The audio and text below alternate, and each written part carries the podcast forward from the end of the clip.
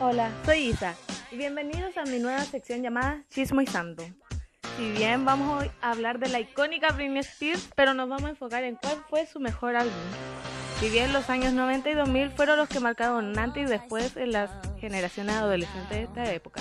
Britney Spears, una intérprete que sacó más de 10, más de 10 álbumes icónicos, fue coronada como la princesa del pop, pero hoy hablaré de cuál fue y sigue siendo su mejor álbum.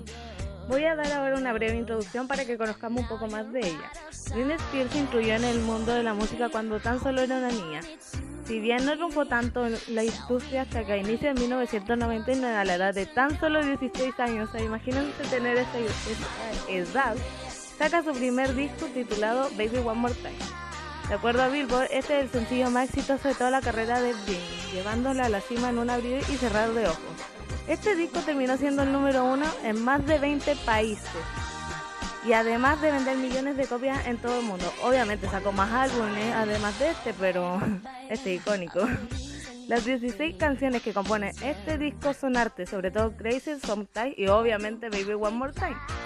Este álbum más vendido en todo el mundo por una cantante adolescente.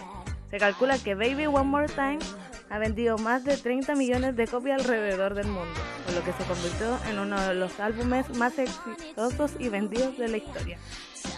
Sin duda, este álbum marcó una década y me hubiese encantado pertenecer a ello, vivir a aquellos momentos eh, que sienten los adolescentes al escuchar su música. Pero lamentablemente hoy no es lo mismo.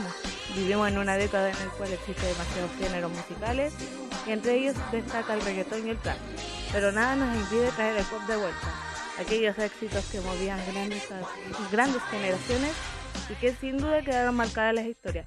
Por esta razón recomiendo este álbum porque es hermoso y sé que le va a encantar a la mayoría de las personas de mi edad y sé que obviamente a las personas más grandes y se los dejo 100% recomendado.